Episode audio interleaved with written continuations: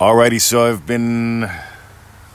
Let me back up. It's 7:07 a.m. Wednesday, the 20th of May. The year is 2020. So I'm in my little portable disposable hot tub. Remember the loogie? Yeah, it's come. It's. They say it's going to be here forever. It just could be.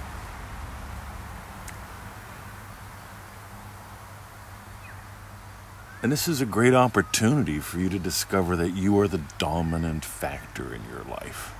I'm going to use that term today. It's not entirely accurate, but it's very useful. Because consciousness is the only reality. How you are, well, your awareness of being as God, how you are aware of being determines everything in your life what you think, what you feel, what you do, what happens to you. yeah, so let's say you're the dominant factor just for fun. And that just might be the whole point, just for fun. Neville talked about God being infinite in potential. Um, you need to forget who and what you are and how this works so you can discover who and what you are and how this works and choose some cool and interesting things along the way. See, I imagined up what had me being a teenage bedwetter I was born three months early, two pound, four ounces.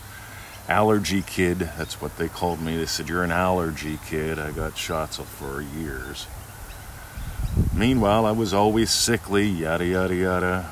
Got picked on by everyone, including the girls that were younger than me. And at some point, I had to stop imagining that was true. I had to start doubting that was going to be the rest of my life.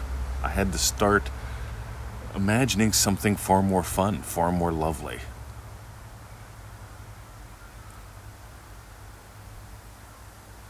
In a way, this is like a plate. And if you put a bunch of dumb shit on your plate, yeah, I, I love that. Oh, I, I, don't have any room on my plate, people tell me. Oh, yeah, you, you sent me an email last week saying that you're bored to tears. Nothing to do. You've watched all of Netflix.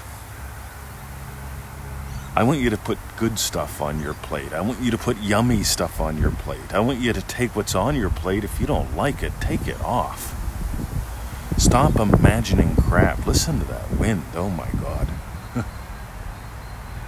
Gonna get some rains here today, I can tell you. Had some last night. Garden's looking lovely. You see, at some point, Victoria bought her home about a year or so before I met her. And then I showed up and we started going to work at it. but there came a point where she had to stop imagining that it was a wasteland. It's funny because we live in a shire called Nillumbik, which translates into wasteland. We live in a little town called Eltham, which translates into the home of God. We literally live in the potter's house. if you've studied Neville, you understand why I giggle about that. Meanwhile, I had to stop imagining what had me being a teenage bedwetter that was sickly and got picked on by the girls that were even younger than me. We got to stop imagining that we, there were rubbish heaps on the property when I got here. They're all gone now. You get to stop imagining crap so you can start imagining yum. What do you want on your plate? Do you want a plate full of crap or a plate full of yum? And this isn't about being positive. This is about what do you really want on your plate? This is as literal as a meal. What do you choose to enjoy? See, some people, they just tell me, I just want to have a life I enjoy. And so that's all right.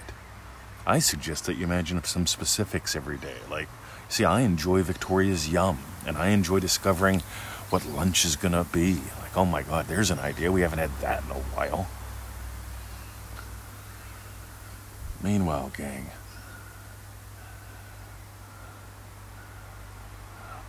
back when I had PTSD, early 20s, knocked on my ass, literally. Shit kicked out of me, literally. Beat to death, literally. At some point, I got to give up PTSD. I mean, heck, that was a guaranteed paycheck, an easy ride, rest of my life. yep, all I had to do was sit around, drink beer, and have flashbacks all I had to do was just stay a member of the Me Too Club. Yeah, me too.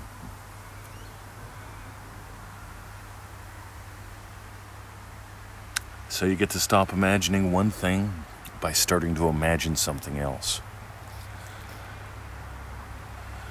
You remember when she was single by imagining her married. It ain't the words. Really study this stuff. It's the subtle bits that make all the difference. So I'm going to wrap it up here. Uh, go to the dog park. You see, I could imagine just, oh, it's going to be such hard work. At some point, you get to stop imagining life is such hard work. You don't have to be a martyr. I love the Catholic Church that I grew up in. We worshiped martyrs, those who died, those who struggled and died, even better. anyway, what if you came here to have fun? So get on that 221 email list, pseudo random goodness. You get something special from us every day till one of us dies. FreeNeville.com. Meanwhile, while you're there, look at a couple hundred success stories from ManifestingMasteryCourse.com members. There's hundreds on the website. There's a couple dozen little tiny snippies of, of them on the ManifestingMasteryCourse.com webpage. Join us in that. It's the price of half a donut a day takes about 25 minutes a day. If your dreams aren't worth that, I don't know. I, I just don't get it, seriously. Uh, structured experiences, specific order. If you're going to drive from Pittsburgh to Portland, you'd pass certain things along the way. We've designed ManifestingMasteryCourse.com to give you the adventures, the experiences, so that you do get from here to there. So this does become your way of life, not something that you're frantically studying to change all your problems. Because I want you to have fun. ManifestingMasteryCourse.com. And for the show shares, you guys that share all of our goodies, we really appreciate that. Too many people are worshiping the loogie right now. Too many people are worshiping distractions right now. And I want you to give life to your dreams. See ya.